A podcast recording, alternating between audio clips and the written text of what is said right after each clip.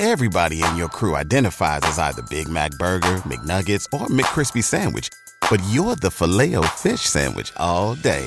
That crispy fish, that savory tartar sauce, that melty cheese, that pillowy bun. Yeah, you get it. Every time. And if you love the filet of fish, right now you can catch two of the classics you love for just $6. Limited time only. Price and participation may vary. Cannot be combined with any other offer. Single item at regular price. Ba da ba ba ba. Hey everyone, JJ Cooper, Ben Badler here. I guess it's no longer draft day. It's actually day two of the draft, although we're recording this. Uh, we just finished day one of the draft, and it's a little after midnight on the East Coast as we do this. But we want to do as we always try to do after day one of the draft. We wanted to go through and look at each team's draft. Which, sorry, Astros fans, we you know I, I don't have a trash can here to bang to you know explain what happened. You know, everyone knows. But uh, uh, but we do want to talk about the 29 teams that did pick a, a, a player or players in the first day of the draft. And we're just going to roll through it. We're going to go in order that they were picked, and uh, we, but we'll touch on the supplemental first through that as well. But so we start off at the top, and that's easy enough because at the top of the draft bin, the Tigers took who we expected they were going to take. They took Spencer Torkelson, and I would say um, not only is that obviously not a surprise, but at, at the same time, I would also say um, not a surprise, but but one that you know it's hard not to to at least in my opinion, I want to hear yours, but to not feel pretty good about if you're a Tigers fan. Yeah, I mean, I think the only surprise that they announced him at uh, as a third baseman, right? Mm-hmm. So you know, I don't know if that's pro- it's probably not going to stick long term. I mean, maybe who knows? Uh, you know, but but really, I mean, you're you're taking him because of the bat. Um, you're you're you're hoping that he can develop into a you know a Pete Alonso, Paul Goldschmidt, that kind of an impact uh, bat. I mean, he has gigantic raw power. He has a really strong track record of hitting. Uh, he has very strong strike zone discipline. I mean, obviously the bar is really high uh, to to be a first baseman and to be a first base prospect, and and especially to go number one overall.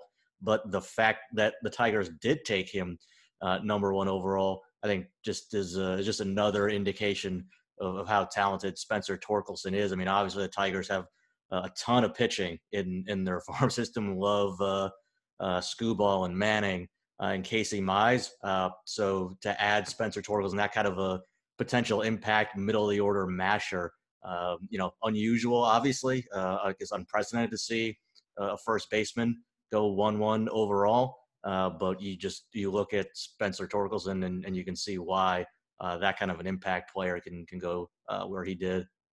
And the other thing I'll say is, is if you look at the track record, we've written about this at Baseball America in the past If you look at the track record of college first basemen taken in the top five picks, it's actually a really good, it's a really productive group.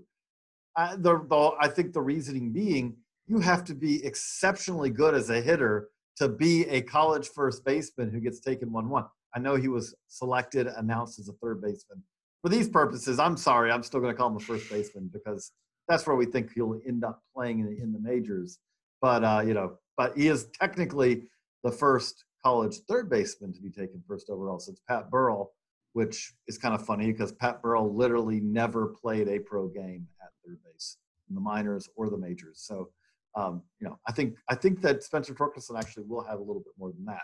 But we didn't have to wait long, Ben, though, for the draft to get really wild and really unusual, really unexpected, because you turn around at pick two, and we don't hear Austin Martin's name. We don't even hear Asa Lacy's name we don't hear Nick Gonzalez's name. We hear with the second pick, the Baltimore Orioles select Heston Kjerstad.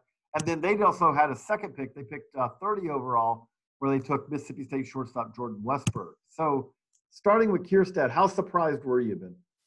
Very. I mean, you know, it, we knew that the Orioles were making calls around, trying to, you know, get an underslot deal there. It, it sounded like potentially if, if they weren't going to uh, go for Austin Martin. Uh, but it sounded, you know, I was thinking, all right, well, maybe they'll go for for Zach Veen. Uh, maybe they'll, you know, I, I thought they would probably go for for a hitter, but um, yeah, I I did not I did not expect that. That one definitely surprised me.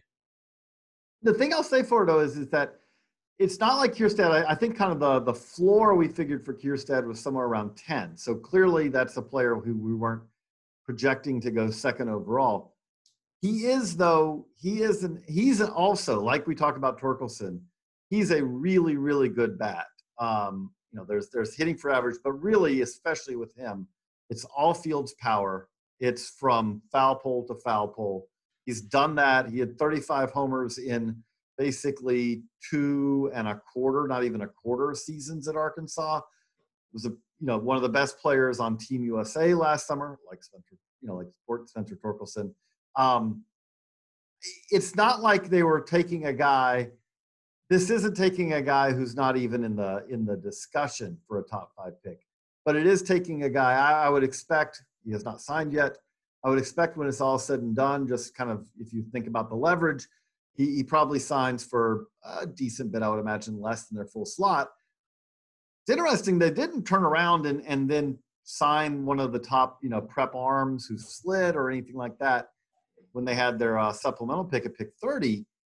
Still kind of wonder though if that's going to happen tomorrow. Uh, Mike Elias, after the for day one ended, did say that he feels like that they can take they don't have to worry about signability really on day two. They'll have the the financial flexibility to do that. And when I hear that, it makes me kind of think is going to be a, a Jared Kelley who's still on the board or something like that, or maybe one of the draft eligible sophomore pitchers who have a lot of negotiating leverage, something like that. I would expect that you're going to see them to flex their financial muscle on on day two. Would, would you think the same, Ben? Yeah, I, I think that's kind of one of the difficulties we run into analyzing the draft like before it's over because, like you said, they're they're probably shifting around bonus pool money to maneuver to you know they have that 39th overall pick or they're picking real early. They can have their pick of just about anybody, and they have more uh, money to spend than Tigers who are picking ahead of them. So it's not you know it's not even an even.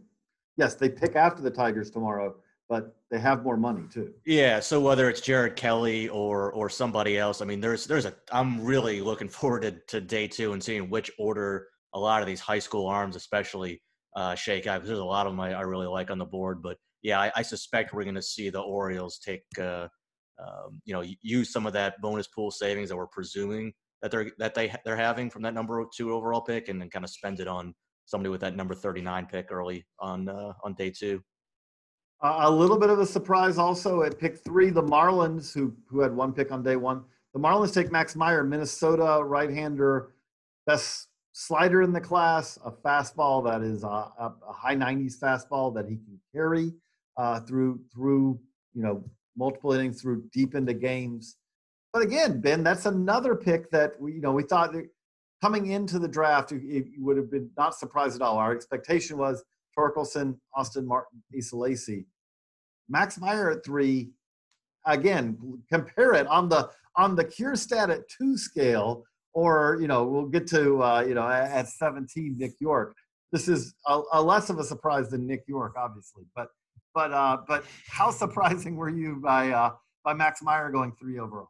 So I, I, was surprised more just because of the information that we were hearing that you know everybody seemed to be thinking the Marlins were going to go for Asa Lacy, it, it seems like a pretty solid pick there. But um, they went with Max Meyer. But I, you know, I'm not surprised that Meyer was in the mix to to be a top five pick. I mean, I, I don't think he's out of place there uh, by any means. I mean, like you said, it's it's pretty electric stuff. Fastball, uh, best slider in the draft is a guy who uh, is athletic, has has good command, throws strikes, has the stuff to to miss a lot of bats. He's not that tall, but I don't really think it matters when you have the the kind of stuff he has, you're not really trying to project anything on the stuff. It's it's already there. It's already electric stuff. So um, yeah, pretty excited to see him. Uh, you know him, Sixto Sanchez.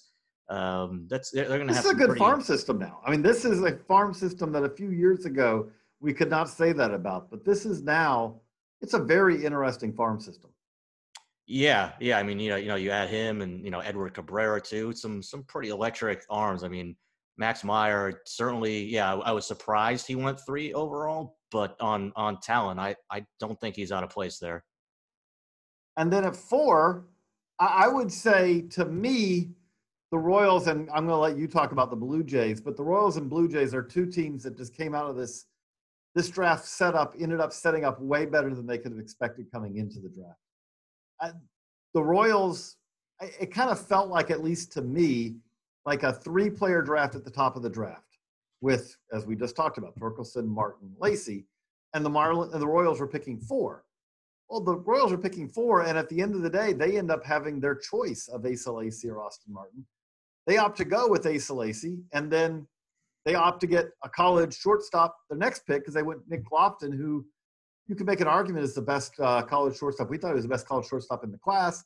I would say he's kind of a little bit more of a low ceiling but very high floor kind of guy, which I, I know that you you brought up. You know that there have been some guys like that who, you know, uh, Logan Warmoth comes to mind as a guy who like yeah, just your guys who you think are like your safe bag of fives, and then they get into pro ball, and you're like, uh, the pro scouts see them, they're like some, and sometimes very quickly, like in the New York, well, rest in peace, yeah, probably New York Penn League, but like yeah. you know these guys go out into pro ball sometimes, and you're like, is this guy just like fatigued or run down or Levi Michael? Uh, yeah, maybe it's just, like maybe it's just North Carolina middle infielder. Yeah, so sometimes safe is not quite as, as safe as as you think, but um, but yeah, I mean, if if he, if, you know, sometimes those guys who are that kind of steady Eddie player too, that you know, who who are those true fives across the board kind of guys, um, you know, end up actually exceeding expectations too. But um, but were, were you surprised that the? I mean, the, the Royals have gone so heavy on. Obviously, last year they got Bobby Witt Jr., but were you surprised that they went with uh, an Arman and Asa Lacy. It, it seems like it's, it's, obviously a strength of uh, of the system. I think for, for it, it is. I think it's absolutely the strength of the system. I mean, I think that they have way more pitchers right now than they have, you know, position players. Besides, I mean, once you get past Bobby Witt, there's not a whole lot of other position players. I like Khalil Lee. You know, I, I like a couple of their outfielders that they have, but there's not a ton uh, of guys who they have a number of guys who really need to bounce back from from pretty poor seasons, especially that group was in Wilmington last year. But I, I do think though I, am an Asa Lacy guy. I, you know, I've yeah. made the argument like like again, we try to do consensus. Torkel's number one, and I might have gone Torque number one at the end of the day. But if you told me, like, I, I could make an argument that I might believe I might believe that Lacy is the number one guy in this class. So you're not going to hear an argument from me on that because I just think he's that good. I think that I, I think that the stuff's really good. I think also the competitiveness, but I also think his control and command we were seeing this spring that it was better than it's been in the past and you that's not always in fully indicative in you know his number of pitches per at bat his walk rate things like that. I, felt like that he kind of he may nibble a little bit at times. Maybe that's something that they're calling you know at a&m that it was nibbling like with intent. It's like he would get up on a guy and he would throw a pitch just off the plate to see if he could get a guy to chase. Guy didn't chase gave a good at bat. Okay, well, you finish him off on the next pitch or the pitch after that. Uh, yeah, I, I, I'm a, I'm very much a fan of Lacy at four, and I'm, I feel very comfortable in saying without even us consulting on this in advance, but I'm guessing that you're feeling the same way about Austin Martin going to the Blue Jays at five, who, by the way, did announce him at shortstop, which, although much like uh, Spencer Torkelson, I think the we could best describe it as, in his case, versatile hitter will figure out the defensive position long term. Yeah, I mean, like we we, we were so convinced the whole time that Torkelson was going to go one one, but at the same time, you know, what's like if another team had been picking number one overall, I think there's a pretty decent chance somebody would have taken Martin number one overall. I mean, I think it, he's at least in that conversation. I don't think it would have been out of place if somebody had taken him first overall. And here the Blue Jays are picking at five I was thinking, you know, do are they going to go for uh, college pitching with like Max Meyer or or maybe an outfield, you know, some a, a bat like you know like Zach Veen, a high school outfielder, uh, and then you know Martin's on the board.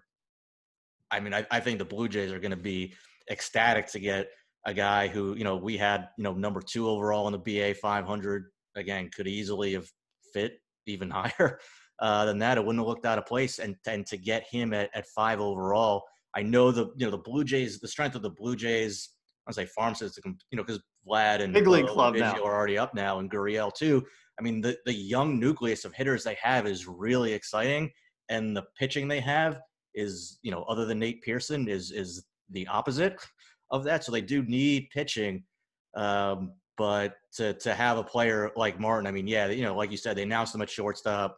Obviously, they have Bo Bichette and, and they have you know Groshans and Orelvis Martinez uh, in the minor leagues, who you know both those guys. And they've got hitters. Yeah, move off the position, so they've they've got you know at least shortstops in, in name only who will probably move around the field, but uh, to get a guy like like Austin Martin at at five overall, I think the Blue Jays are are just uh, elated tonight. I do wonder long term. If you know, there's been a lot of talk about him. Also, he played more center field this year at Vanderbilt than he did in any other position. Didn't play shortstop this year. Played third base to start the season. Moved very quickly to center field. Played there primarily, you know, for the last like two weeks before the season was shut down. I, I look at the Blue Jays and I look at their outfield versus their infield, and I kind of wonder. I, I, you know, position fit wise, may, may make sense for him long term to end up in their outfield. Not yeah, just or because he can do it, but because they kind of might need it. yeah, or or as much as I love Vlad Jr. too, I mean, yeah, I don't know if he's going to stay at third base for that long. I think early in his career, okay, maybe, but like you know, you could put him at first base and, and have Martin play third base. uh, yeah. maybe Although I think. I mean, he's- maybe there. Yeah, he, he, you got a lot of different options with him. So I, I think to be able to um, to get him at five, they've they've got to be very happy right now. Mariners take Emerson Hancock at six. Um, again, like I, I talked to a scout last year. I remember who was like saw Emerson Hancock. You know, wasn't even his area. Was like, yeah, this guy looks like one one pick to me. And he didn't have as dominant a first few starts his junior year, but he seemed like he was just starting to kind of get on that roll again uh, right before everything shut down.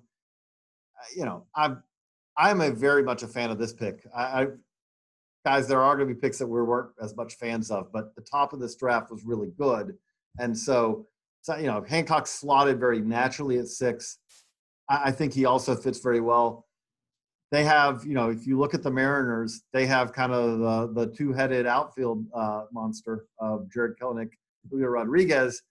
Emerson Oh, yeah. Hancock is a guy who can move, you know, pretty quickly, and so now they're starting to have this kind of nucleus that may all arrive somewhat together, which is kind of encouraging to think of.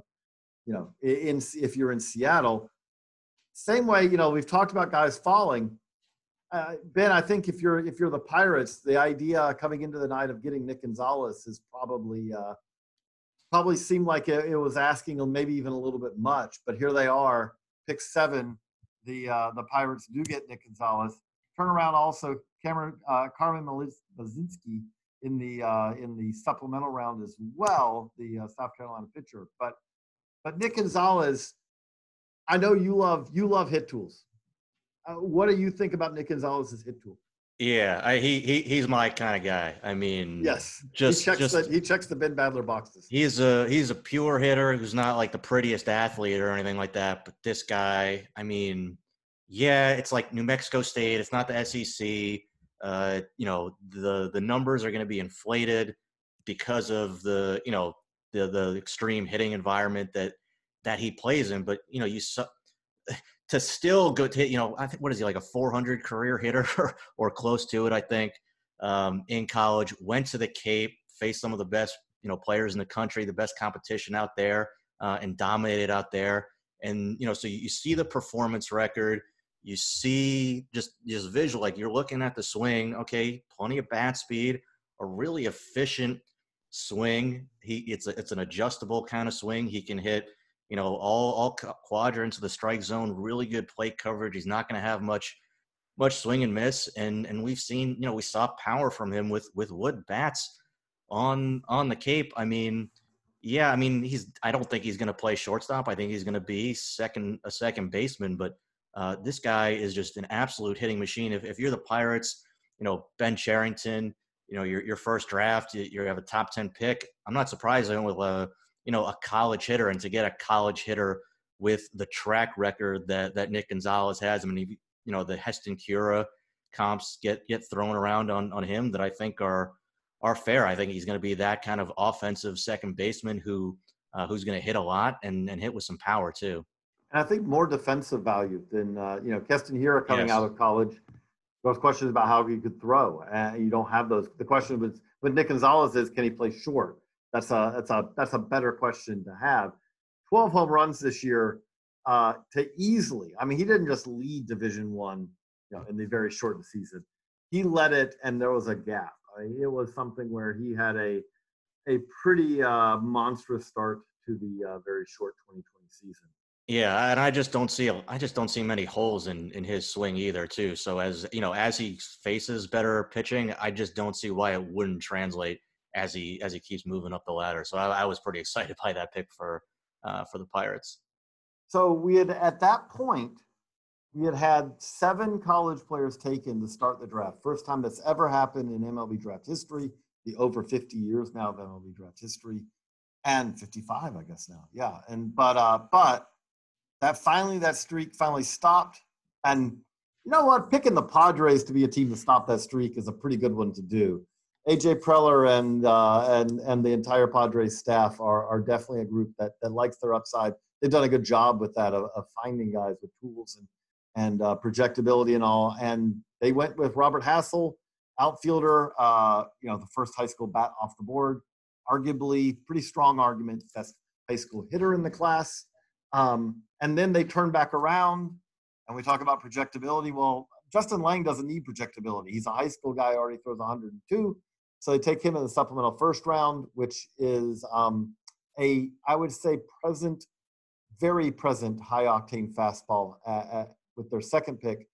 But I do think Hassell, we thought that along, you know, that there was likely that this this this would be the case that Hassell would go to the Padres here.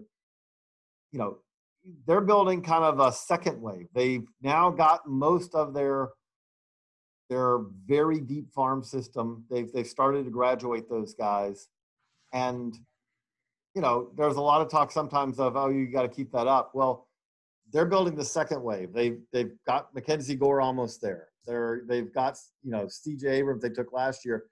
They they like their high school guys, and Hassell fits very well with that the thing that you you know that you, you can't help but love and i'm going to kick it to you on this a little bit too because again you love hit tools a guy like Hassell and who by the way he feels like he has present power and we have a story up at baseballamerica.com him talking about how inspired he is to prove to everyone that he has present power but when you have these hit first high school guys with some projectability left a lot of times the best ones end up having a whole lot of power down the road don't they ben yeah, I mean, you think of like, uh, you know, you've even seen out of college, like, you know, well, I was gonna say Alex Bregman. I'm sure there's gonna be uh, different thoughts on on him right now, but you know, these guys shoot, especially with the baseballs now, which is another factor. But you know, if you get to the barrel a lot as you as you get stronger, if you keep finding that barrel, um, you're gonna run into uh, you got a chance at least to run into uh, some surprising power and, and kind of exceed those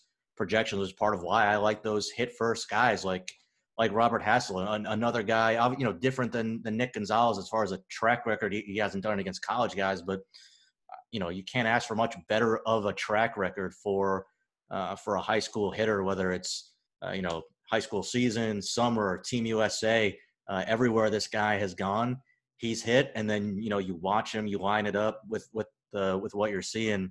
Another guy where it's it's it's very very hitterish qualities with him. It's it's just so smooth, so easy, uh, very calm, very relaxed and balanced uh, in the box. Just a lot of a lot of barrels, which you know, like you said, if if you keep finding those uh, barrels, you can run into some more power. It's not like he's a slap hitter, by the way. Or I mean. And but the other thing is, is like that. But the other thing is, is he's he's uh he's a teenager right now. Yeah. Like just literally normal maturation. Again, these are very driven athletes who again, there are every now and then you have someone. Carlos Tocci comes to mind who had a much slighter frame. I'm not. Yeah, very different right, but I'm saying, but there are guys like Carlos Tocci who don't care how much you can, you know, can hit. He had some feel to hit. He just couldn't ever put on weight. He literally could not put on muscle. That's not going to be the case. But most guys, you take them from 18, you turn around and see what they are at 24, and not surprisingly, they're a whole lot bigger. They're a whole lot more physical. I expect that's something that we'll see with Robert Hassell. But and then the high school bats, you know, we we kept on that train because Zach Veen, who had been rumored to go, you know, potentially significantly higher than this, but the the Rockies get Zach Veen at pick nine, and then turn around with their supplemental first round pick, pick thirty five, and they get Drew Romo. Um, I, I, want your thoughts on Veen, then I'll share some of my thoughts on on Romo. I, I love this pick for the Rockies. I mean, I, I think the Rockies have to be ecstatic to get. You know, we had Veen. I was, I was curious to see how this group of high school outfielders was going to shake out between Veen, Robert Hassell, Pete Crow Armstrong, Austin Hendrick. Uh, it seemed like the consensus was that Veen was the you know just a cut above the rest of those guys, just a combination of uh, the size, the power, uh, the hitability, which you know not quite as good uh, as a pure hitter compared to to Robert Hassell, but just overall, um, I mean, you look at this guy, six foot five, really easy swing, big power, athletic. I mean, you, you watch him swing, it it does look like Cody Bellinger. I'm not saying he's going to go out and, and win an MVP. I'm not guaranteeing that, but um, it's it's the kind of elite hitting actions um, and and attributes and power um, that you see from the the high school hitters who go at, at the very top of the draft. I mean, if he had gone number two overall, I, I would not have been uh, completely shocked. I mean, this is the kind of guy who could be a top five overall pick to get uh, a, a, player like Zach Veen um, down at uh, you know at, at number nine. If I'm if I'm the Rockies, I'm I'm very happy with that one. So the Rockies then also take Drew Romo, who by absolute acclamation is the top defensive catcher, especially high school catcher in this class. There's zero doubt about that. He's really good behind the plate. I'm a little worried on this pick though, and I hope it. I hope I am. I again, we root for prospects. I hope I'm wrong, but I am not a, a, fan on day one of taking a high school catcher whose bat is the question. Um, you know, when we look at it, the, the track record of high school catchers in the 2010s, top five round picks, is a is a pretty poor one already. If you look at first and supplemental first round picks, we did this stat. I think I tweeted it out, or I think it was in our burning questions uh, piece uh, that was up at Baseball America on Wednesday. Uh, talked about if you look at it, from 2010 to 2015, like I don't want you know, the the guys were taken in 2018. If you're a high school catcher, you haven't had a chance to show what you can do yet. But 2010 to 2015, the only catcher, and there were a number of them taken, a large number taken in the first supplemental first round, but the only one of those to catch 20 games with the team that drafted him uh, was Blake Swihart. And there are a number of these players, a number of these catchers who never made the majors I, I just think it's it's catching's hard. If you're already starting out where there's some questions about your bat, it's going to be even harder to me. And so that's that's just to me, you know, why I have questions about that pick. Again, I would I hope I am wrong. I will happily be wrong on that. But that that one did concern me a little bit. The Angels, we roll around to at pick 10. The Angels take Reid Detmers, the uh, one of the most polished players, pitchers, you know, or just overall players in this class. One of the guys who maybe one of the faster movers. You know, Ben, do you like that pick there for the Angels, or are you thinking would you have preferred, you know, if you were them, would you like to see a little, maybe a little higher ceiling with a little more risk? Yeah, I mean, I think so. If I was, you know, in a vacuum, if I was picking there, I, I mean, maybe we'll we'll get to Pete Crow Armstrong a little bit later. Um, you know, I, I I really am high on him. There's probably some other guys I would have gone with, but like yeah, I get it for the Angels. Like obviously the strength of their system right now is, uh, or the entire organization, and I guess we'll include Mike Trout in that. Obviously is uh, is outfielders. So. I, you know, I I know you're not drafting for need, but uh, you know, I you know, I, I certainly can see where. I get it. Yeah. Yeah, I can certainly see where Reid Detmers would be the top player on uh, on the board for for the Angels. I mean, he he fits for. I think he fits really well uh, for them. You have you know you have Adell, you have Marsh. That's kind of the the crown jewels of of your system, and and they're coming soon. And uh, I think you know Detmers is a he's polished college left-hander. Um, I don't think he's gonna need too much time in uh, in the minor leagues. Obviously, things are a little bit uh, screwy this year, but um, but yeah, I, I think he he he he doesn't surprise me there uh, for for them. I I'm talking about this one because I'm a I'm a I'm a Garrett Crochet guy. I just think that if if there's a guy who's taken in the teens this year who we look back five years from now and we go, how did that guy last to the teens? To me, Garrett Crochet is that guy. Um, I can explain right now in 2020 why he was still available in the teams. He doesn't have a whole long, a very long track record of starting. He missed his first three starts this season because of what was uh, turned a minor shoulder injury. Uh, didn't get cut on. Return kind of an oxymoron. Yeah, but but returned to the mound. And I was going to say the way he threw makes a strong argument that he is okay because his stuff was exceptional, but admittedly for three innings. Teams got three innings this this spring before everything shut down. There were three really good innings, I will note. His fall ball was really good as well. I just think he is a brutally tough at bat, especially for lefties, but for right-handed hitters as well. I think, you know, again, I don't want to say he's Chris Sale because he comes from a similar arm slot, although he comes from a similar arm slot. Um, I just think, just looking at what Garrett Crochet is right now, you're not asking to project a whole lot with him. You're just asking to maintain kind of a lot of the present stuff he has because the present stuff he has is major league caliber stuff. I, you know, I am a very much a fan of of that pick for the White Sox at 11. I think he fits very well in a pretty rapidly rebuilding club. That if we ever get back on the field, we'll get to see if uh, if the rebuild has shifting it into uh, contention time here. But that kicks us down to pick number 12 with the Reds, and the Reds took Austin Hendrick. So we have our third high school bat uh, off the board in in five picks there, Ben. And Hendrick had some of the best power in the class. And I think that's probably, a, a, you know, absolutely his calling card, I, I think. Yeah, I think, you know, some guys it takes a little bit, you have to see them play over time to really, really appreciate how talented they are. Whereas with Austin Hendrick, I think if you just watch any of our video of him swinging the bat in BP, uh, it, it, the bat speed jumps out. It is absolutely vicious uh, bat speed. He has extremely fast hands. Uh, like you said, best best raw power in in the high school class, and um, you know he's not like a thin, wiry guy, but I could see him.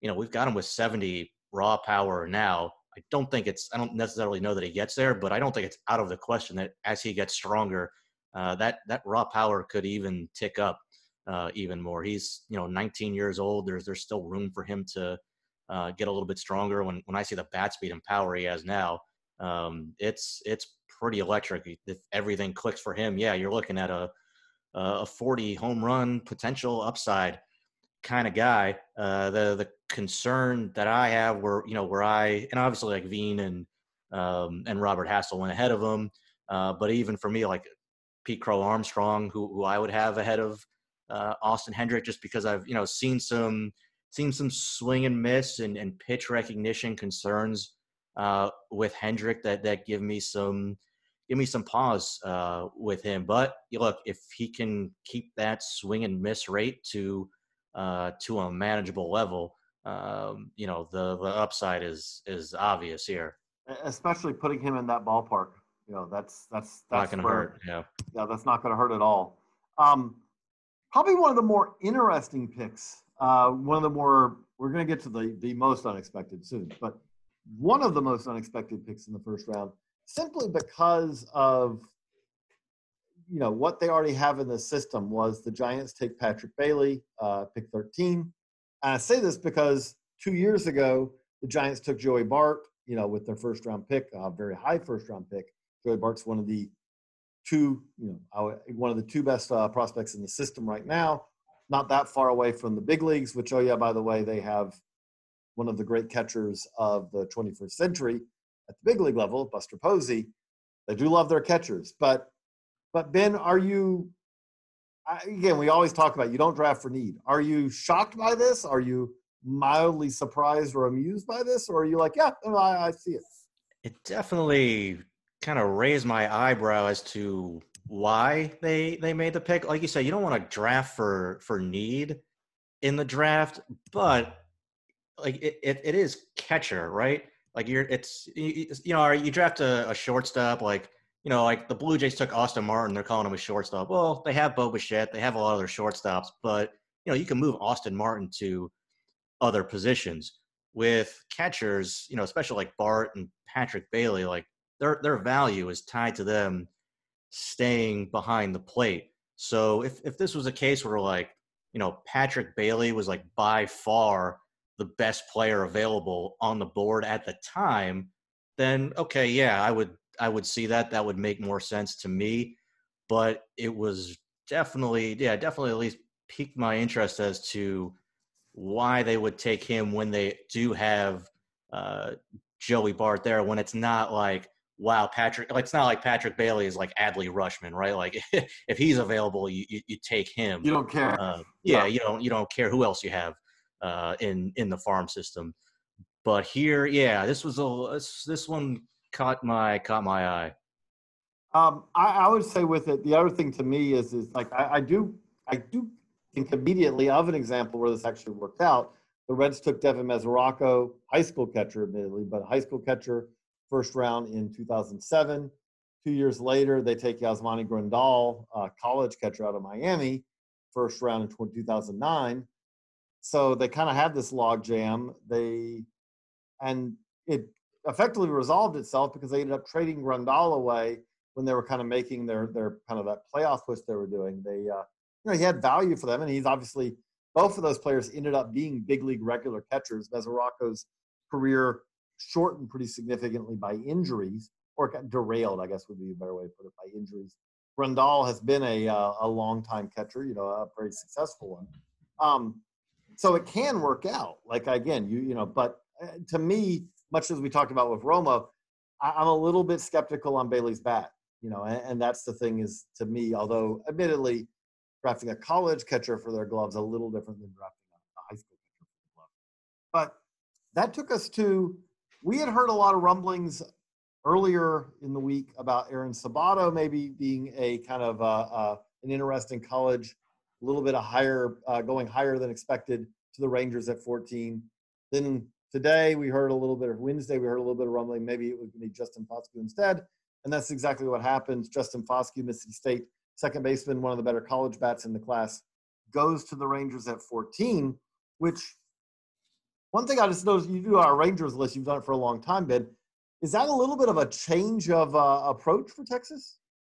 Um, you know, they took Josh Jung, Um, last year. So another guy who's like a, a bat first college player who they took a little bit higher than they expected. But you know, I don't. I you know, look, we we've seen what has happened with the Rangers when they draft pitchers um, in in recent years. It has not gone well for them. So I I am not surprised that they uh, went away from that route. Um, I do think again, Foscue can really hit. Uh, SEC middle infielders is a, a, pretty good demographic to live in, and uh, and so we'll you know we'll see how that pays off. But yeah, maybe I, I probably, probably more accurately say is, is that we saw the shift last year, and they're they're kind of going a little bit more with the the more closer to the big leagues kind of uh, college ready bats. So that then takes it to one of my other favorite picks in this in this first round. The Phillies take Mick Abel at 15 uh, I just think that Mick is. I think that this was one of the better picks in the first round.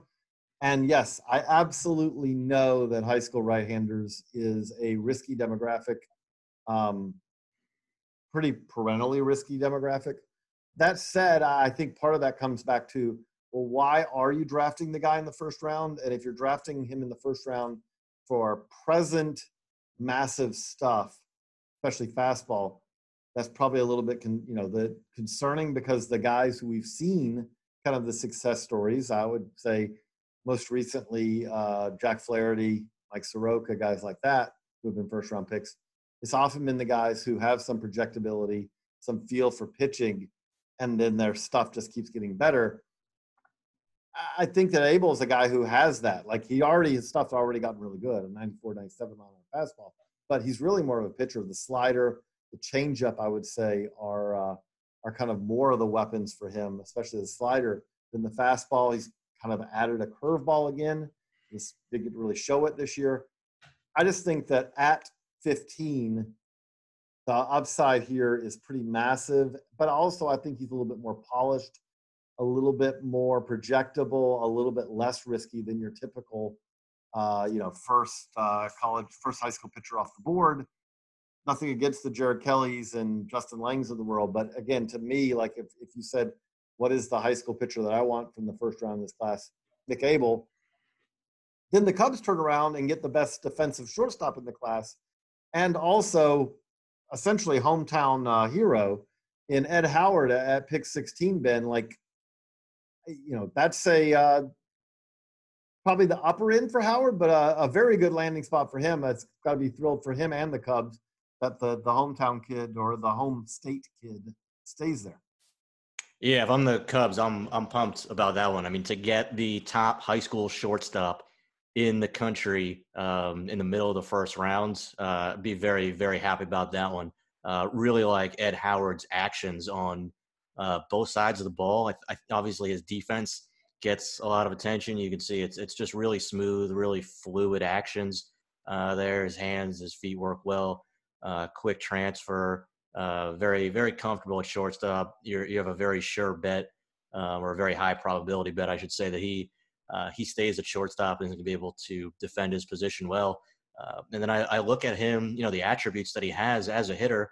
Um, you know, ath- you know, he's athletic in in the box. Um, I, I, like his swing. Uh, he's got good strength projection to him. I think there's a chance he can hit for some power too.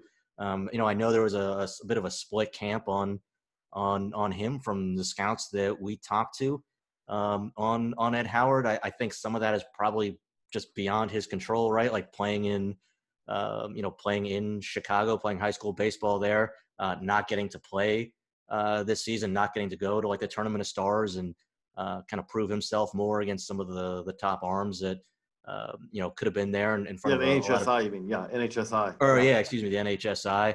Um, so I, I, I think, um, yeah, uh, to, to get him there, and then you know, whenever whenever the international signing period starts, uh, you know, Cristian Hernandez, Dominican shortstop, who, you know, you know, we were kind of I was debating or, or, just you know talking with Carlos, who would we take Ed, Ed, Ed Howard versus uh, Cristian Hernandez, who's you know for a lot of people uh, the the top uh, you know Dominican shortstop, maybe the top international prospect in, in this year's class. I think it's a it's at least debatable who who you would take. So to be able to add those two really uh, high upside shortstops uh, is got to be pretty exciting for the Cubs.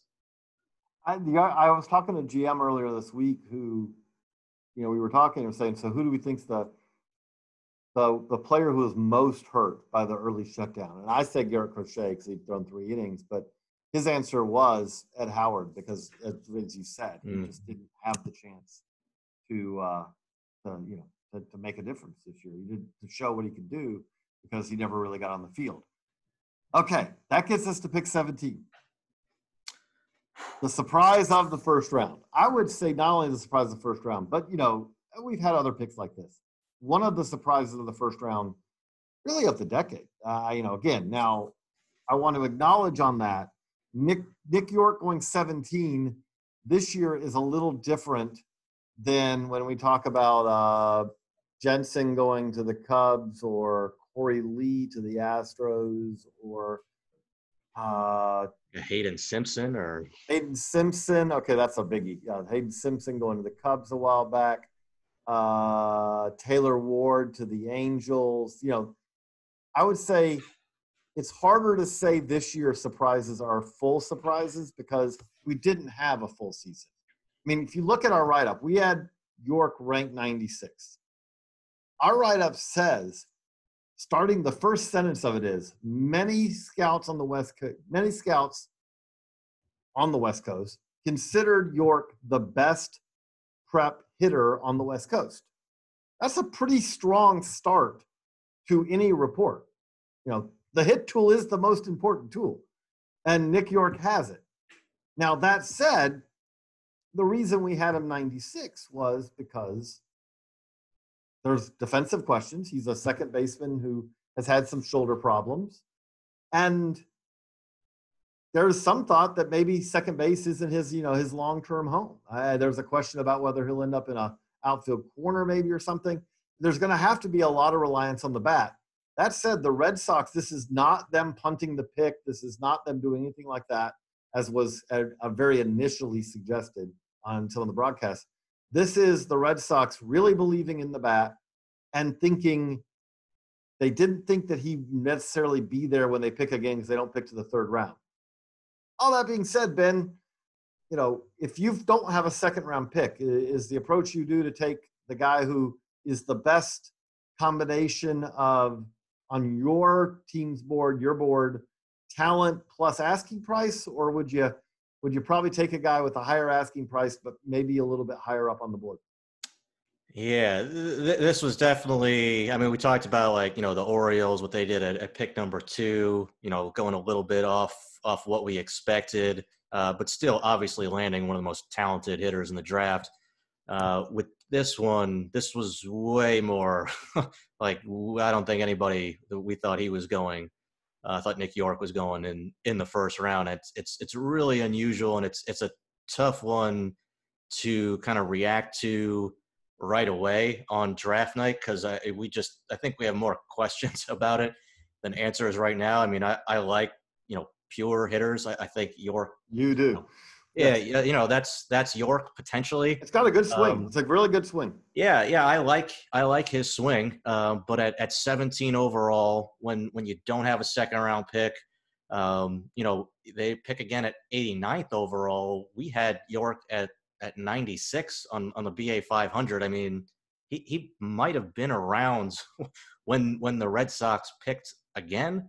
Um, but I I just I don't quite know. I don't have enough information yet to uh, know what to make of this one. Other than it was it was definitely the biggest surprise of, of the night.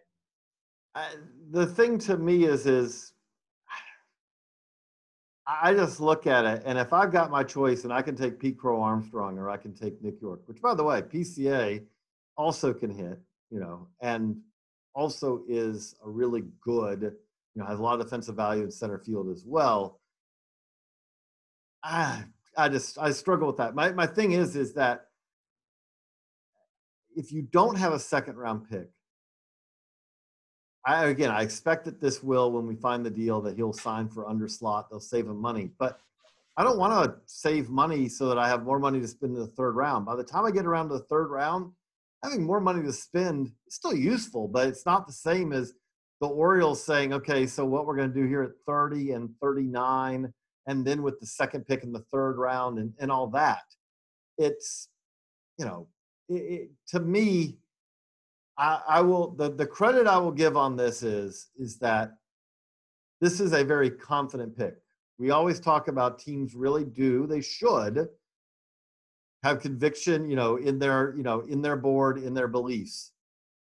This is a pick that does that. We'll see how it works out. I would also say, generally to me, you know, again, it's a weird season.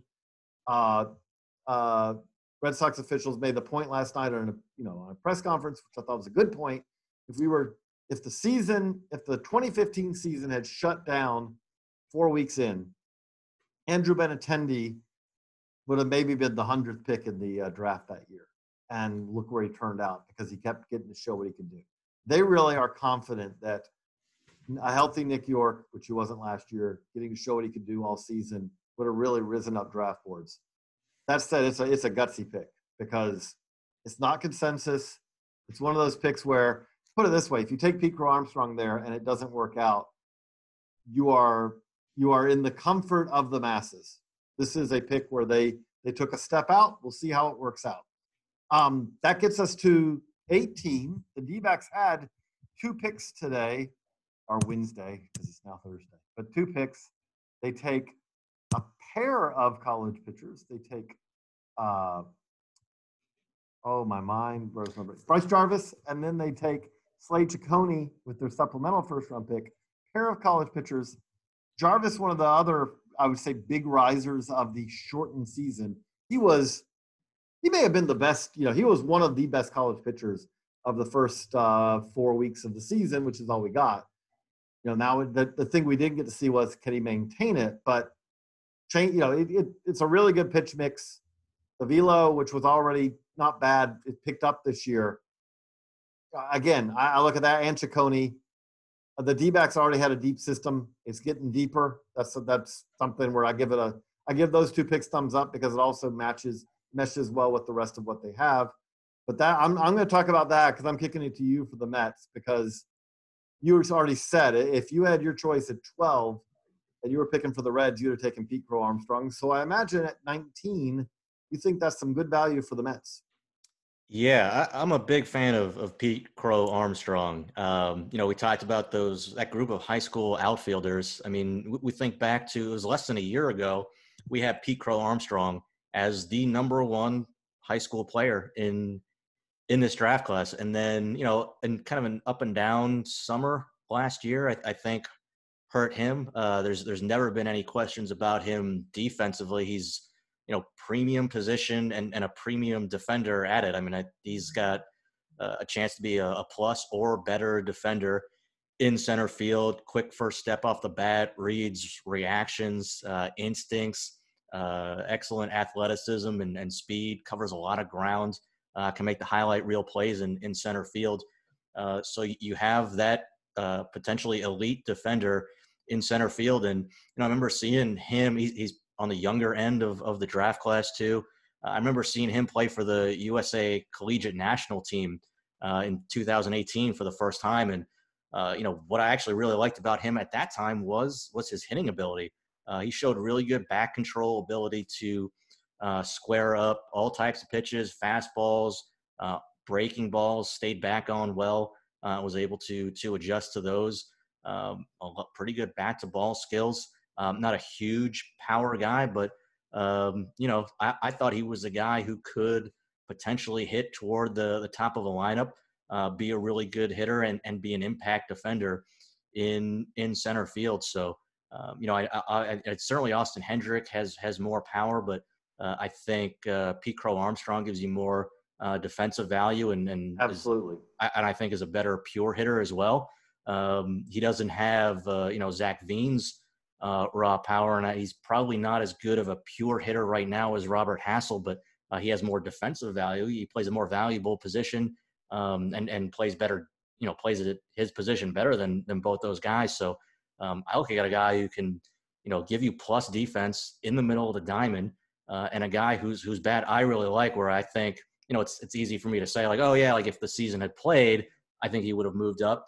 Uh, but you know obviously we don't know what would have. No, happened. He, he was having some helium too. Like he had had a, a kind of a rough you know part to his summer last year I think, but there's definitely some forward momentum that he was having, and I, I agree with you that if you'd had a, a full season, there's a very decent chance that he would have ended up back up in the top 10, which is a range that he was in at one point as you. Yeah. You so so for the Mets to get him at what was it 19 overall? Mm-hmm. 19. Um, I I love that. I love that value for. Um, I love that value for the Mets. I, I think that's a great pick for them. At 20, the uh, the Brewers take one of the wild cards of the first round, UCLA center fielder Garrett Mitchell. Um, Mitchell is one of the best, maybe the best athlete in the who was taken on on day one of the draft. 80 runner, defensive value. There's athleticism. It's all going to come down to the hit tool. And that's, you know, again, the thing about it is, is he's been productive in college too. So this is a pick that has at least a chance that we could look back on and go, how did that guy fall to 20? Now, this also could be the pick that we go, uh, you know, I, I would oh help me ben who was the california outfielder uh, uh, a few years ago center fielder had all the tools but never could hit struck brett jackson. Okay know. yeah we, we you know I, I hope he's better you know i hope that does not work out that way for him either but you could. I mean there's some risk here. He doesn't strike out as much but um but there is some risk here but at 20 to me the upside the the the evaluation becomes a whole lot easier you know, we we we have them, I believe, six or seven on our BA 500. Like, we really Carlos. I wish Carlos could be on this because Carlos Collazo is an absolute 100% Garrett Mitchell believer. Um, but you know, again, at pick 20, to me, there's a lot of value in that pick. 21. Uh, I don't remember. Did you get to see Jordan Walker last uh, last summer? In, I saw I saw him play at the the MLB High School All Star game. Uh, so I saw him. Uh, I saw him play there. So what did you think? The Cardinals at 21 take uh, Decatur, Georgia, my home my home state, uh, third baseman Jordan Walker. You know, I uh, there, there's definitely like a split camp on Jordan Walker, right? You have this third baseman who's already six foot five, long arms, uh, big power. So you, you kind of know the the profile, right? Like you're gonna get big power, but you're gonna get some uh, swing and miss with it, and and you long hope, levers. Yeah, you, you hope that he can uh, just keep that swing and miss in, in check because you know there's just going to be some of it in there, just enough for that power to play. And I, I don't know. uh, I, I, I could see him kind of going either way. Where I, I thought maybe he would even go a little bit lower in the draft, and, and who knows, maybe go to uh, go to college, go to Duke, uh, and then you know be a potential top five overall pick uh, if he if he really rakes uh, in college. I don't think that's going to happen now. Uh, but um, you Probably know, not. I, no, no. I, I but I, I, you know, but I could see. I don't know. To be honest, I, I just don't know. Um, I could see it going either way. I, I see the the obvious upside, but but I also see the uh, the risks there there too.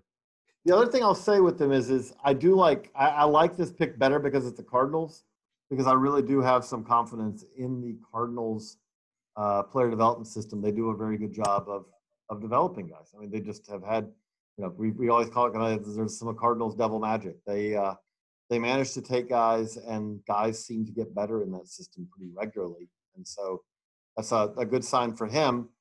Uh, pick 22 you know, if, the, if it's the Nationals and you say a college arm, you're you're probably going to have a, a, pretty good shot. With some injury history too. Yes, yes, you do. That's that's true too. They they none of these things uh, dissuade them. Uh, you know, but they take Cade Cavalli, the Oklahoma right-hander.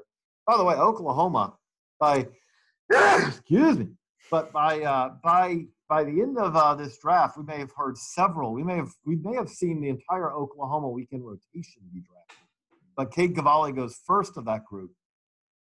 I would say that this is also Cavalli is a little bit of a split camp guy as well, um, just because like the results haven't always matched the really, really you know very interesting stuff.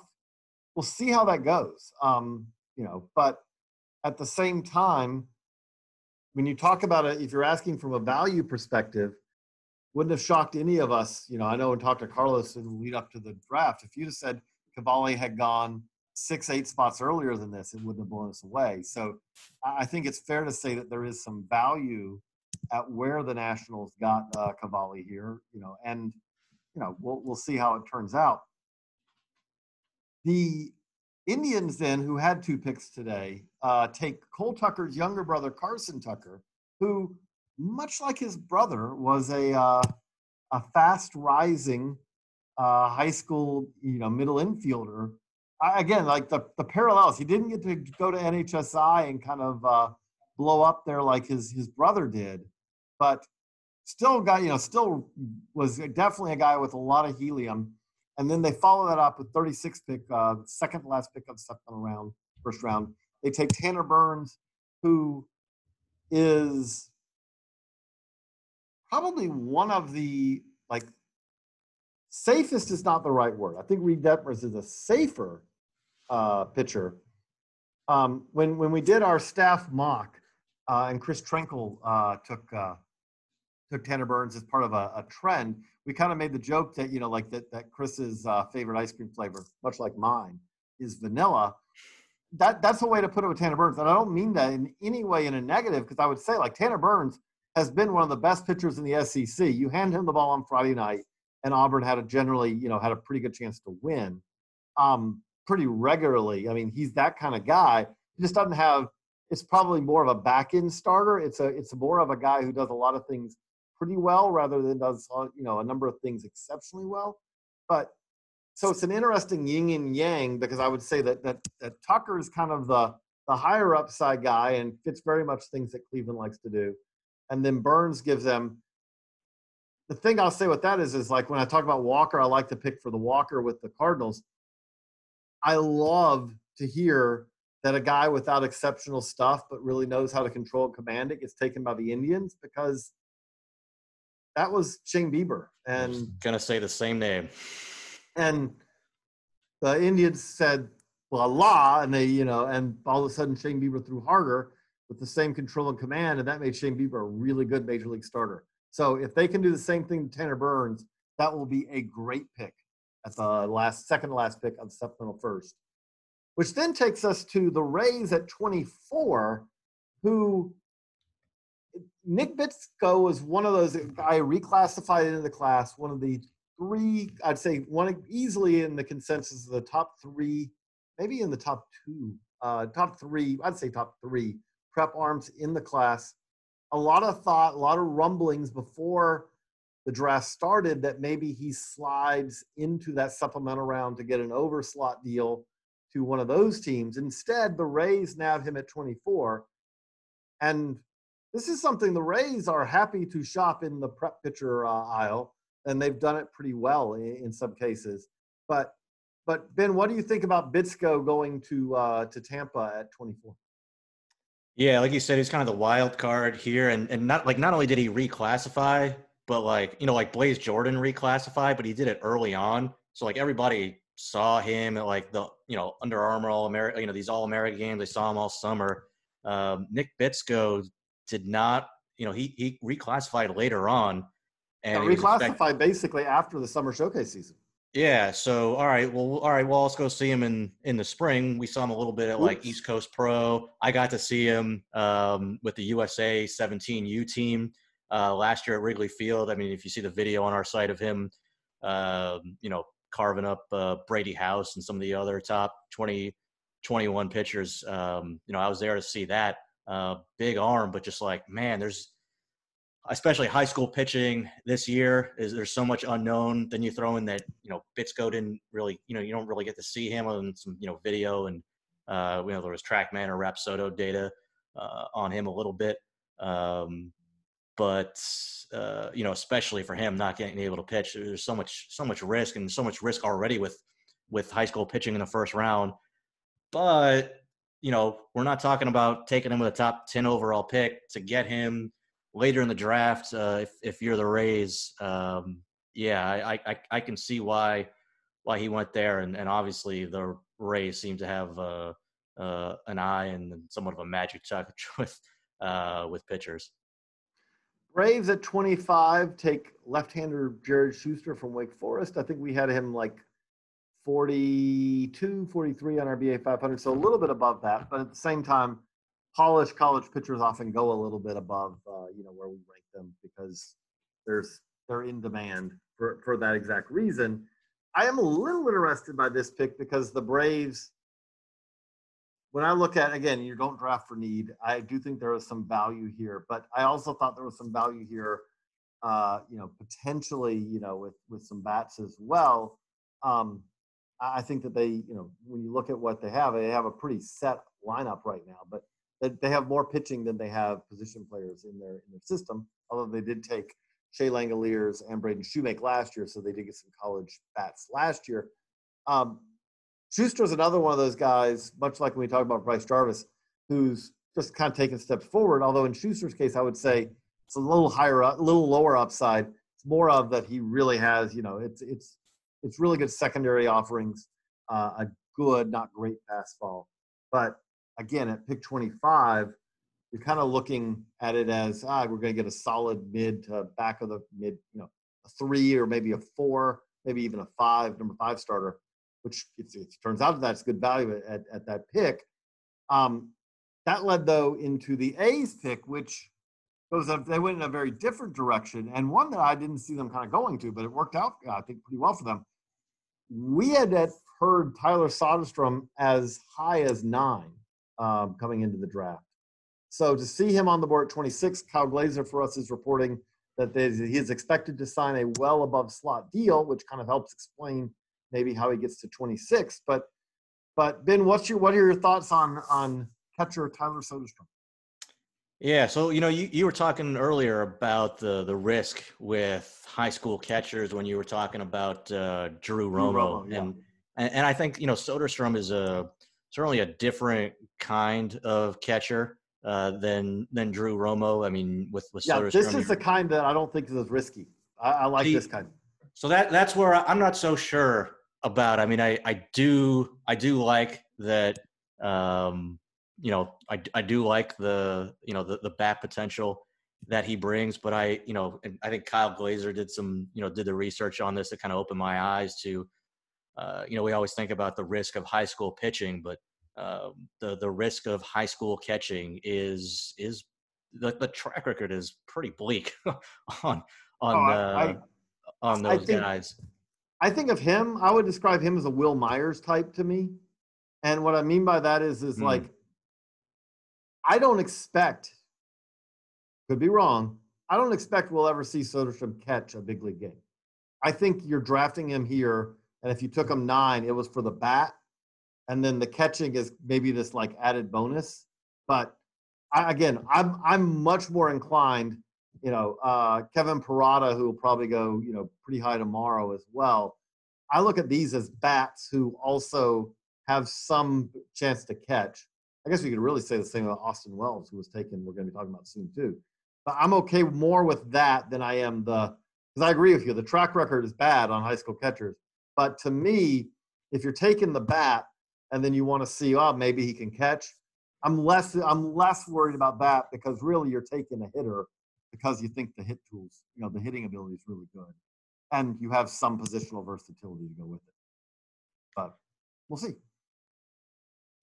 You know, and so then that takes us to uh, the Twins at 27, and they take North Carolina first baseman Aaron Sabato, um, which we heard Sabato. Uh, you know, rumors of a, of a potential undersized deal, but we'd heard rumors as high as 14.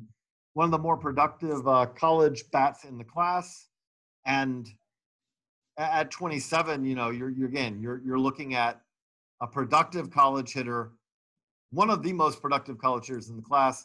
Uh, catches up to velo, squares up most everything. You're not getting a whole lot of defensive value. I, I would I would describe this as um, CJ Cron went, I think, 15 one year. Uh, I would say this is kind of a CJ Cron type pick. And again, I would say that worked out, you know, reasonably well, pretty well. He's been a, a solid, productive player. Back in the first round, solid, productive players is, is pretty useful. The Yankees, though, I, I, think took a little bit of a bigger swing. We'll see if Austin Wells. This is uh, back to back to the catcher bin, but we'll see if Austin Wells can catch. I do think though that that more they're going for his bat, and then we'll see if he can catch. But they did, I believe. I think right, then They announced him as a catcher. Yeah, yeah. It's. Uh, I think, the, and the Yankees are an organization that uh, I think they have a very high belief in their ability to develop a, a, a defensive catcher. I mean, Gary Sanchez. You know, he, he, doesn't have Gary Sanchez's arm or anything like that. But uh, and and obviously it's different when you're signing a kid at 16 years old. But um, when when he signed, he was pretty rough uh, defensively. I think the Yankees think that um, you know they have uh, you know an ability to to really improve their catchers defensively. I, I think probably a lot of organizations do that, but or or think that they do that. So uh, we'll see. Yeah, but I, I, mean, I think overall, just in terms of his overall value, I, I think this this fits for where we uh, pretty much expected yes. him to to go in terms of his just his overall talent level. I would completely agree with that. The other thing I'll notice is when we talk about Patrick Bailey going, you know, the uh, the Yankees drafted uh, Anthony Seigler not that long ago um, at uh, you know first you know catcher. So there, there's another team doing it here. We're almost there. Uh, so pick 29. Uh, the Dodgers take Louisville right-hander Bobby Miller.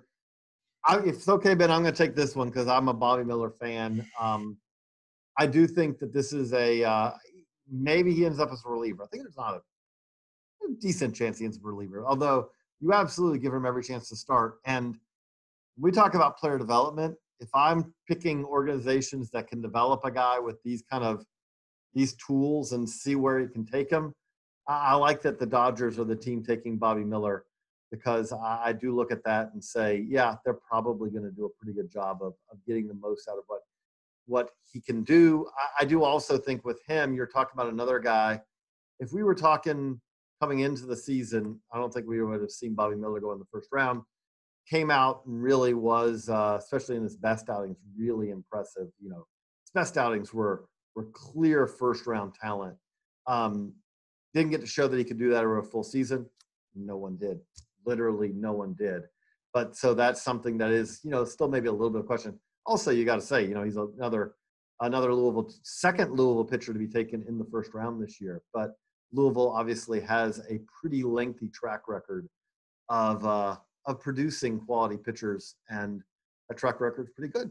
And so that does get us to uh, the back of the first round. I think. Oh, and there are. Uh, I think we did leave out that the Rays also took Alika Williams, uh, shortstop from Arizona State, which maybe was a little bit higher than uh, than than we thought that he was going to go. Um, the defense is is really impressive. We'll see how much the hit tool, you know, again, they're going to maybe develop the hit tool, the, the hitting ability a little bit. But overall, that is 29 teams, analysis of 29 teams. The Astros, we will uh, circle back to, but they haven't picked yet. And so, Ben, before we wrap this up, I, I did want to let tee you up on this because I know this is something you're interested in. For day two, is it fair to say that you are very interested to see how some of this, especially this high school talent, goes off the board? Yeah, I think there's a really, and it's a shame that the draft is only five rounds this year because there's. It is a shame. There's so many high school pitching prospects that I look at who are still on the board. Obviously, I think Jared Kelley is going to get the most uh, attention just just given his pedigree. Uh, a notch above, yeah. Yeah, but like, there's just so many guys. I'm, I'm just sort of curious how they all um, kind of or who gets up, picked, how they all shake up. Like, yeah, like it, it's kind of like I could very reasonably see um, them going in a whole bunch of different orders, just depending on uh, and, pick your flavor kind of guys. I mean, I, I really like, you know, Victor Mederos is out there, Alex Santos is available, uh, you know, Markevian Hence, uh, Alejandro Rosario. Um, you know, those are just like a you know a handful of the the guys I really like. But you know, Jared Jones. Uh, there, you know, there's there's a whole bunch of Masyn really, Winn. I'm a Masyn Winn guy. Oh, Masyn Winn, absolutely. Yeah, I'm I'm right there with you on Masyn Winn. So there's a ton of high school pitching. I, I want I want to hear Tink's name. I want to hear his Tink Hence. You know, that's that's just one of the best names in the draft. And also yeah, I love the you know the arm speed, the the feel for spin. The I mean, I think he's he already throws hard. I think he can throw even harder, even though he's not that big of a guy. So uh, pretty electric arm. So there, there's just a whole bunch of guys like that where um, I'd be pretty excited and hopefully as, as many as possible. Um, Again, I, I wonder some of them aren't going to get taken because they're just going to go to school now. Yeah. But, you know, it's a different draft this year. But we are going to wrap this up. It is 1.30ish in the morning on the East Coast where we both are. So, uh, and we have another day of draft to go. But this has been fun. Thank you, Ben. You know, it's been fun to kind of go through, uh, you know, 29 teams. And this is what, I mean. We love it yeah, this is why. I mean, it's really weird that we haven't. Like, I'm I'm kind of sad as we sit here because you're talking about when we saw these guys at Under Armour and we saw these guys at you know USA Baseball and we saw these guys at all these events, and I'm going, oh, you know, we're not getting to see these guys. Like, we're not getting to see the class of 2021. You know, and you know, so it's really a little bit. I mean, I'm I'm coming down a little bit off my uh, draft day high right now, but but it has been fun and it's been a lot of fun it was a wild to me a very wild first round everyone made it interesting. I mean again there was some interesting picks right away. It's a great draft. So we're going to be very interested to see what happens in day two. Check it all out baseballamerica.com there really is more stuff than you probably can read in preparation for day two. We, we will keep you busy all day if you have the time. Um, you, if you haven't subscribed baseballamerica.com slash shop dash now, and you can click that and it will give you all the options to subscribe both to the digital, uh, to the online, you know, so you get all, all of our content.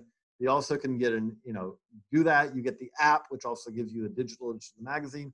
Or if you like the print magazine, you can also subscribe and get that because it is really good. And we're finishing up our next issue, which is a whole lot of Ben Badler content in it. So you'll love that.